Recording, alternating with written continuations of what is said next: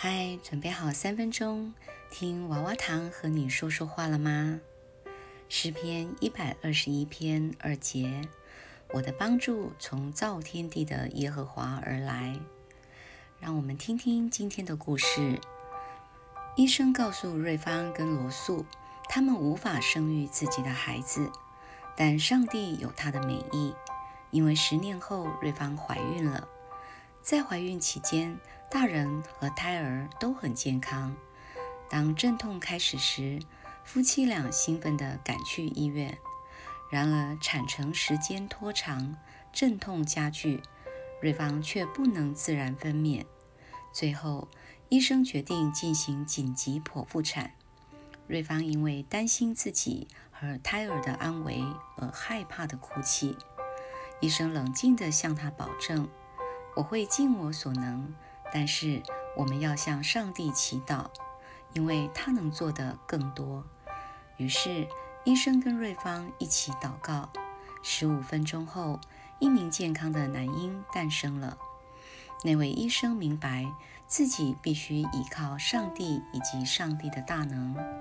他知道，即使自己受过训练，拥有外科手术的技能。但他仍需要上帝的智慧、力量以及帮助，引导他的手去施行手术。当听到这些专业人士或任何人承认自己需要上帝时，真是鼓励人心。因为坦白说，我们每个人都需要上帝。他是上帝，我们不是。只有他能充充足足地成就一切，超过我们所求所想的。让我们以谦卑的心领受上帝的教导，并以祷告信靠他，因为他能做的更多，远胜于我们所能做的。今天你如何得知自己需要上帝和他的能力呢？你如何在日常生活中体现出对上帝的依靠呢？让我们一起祷告，亲爱的上帝，我需要你。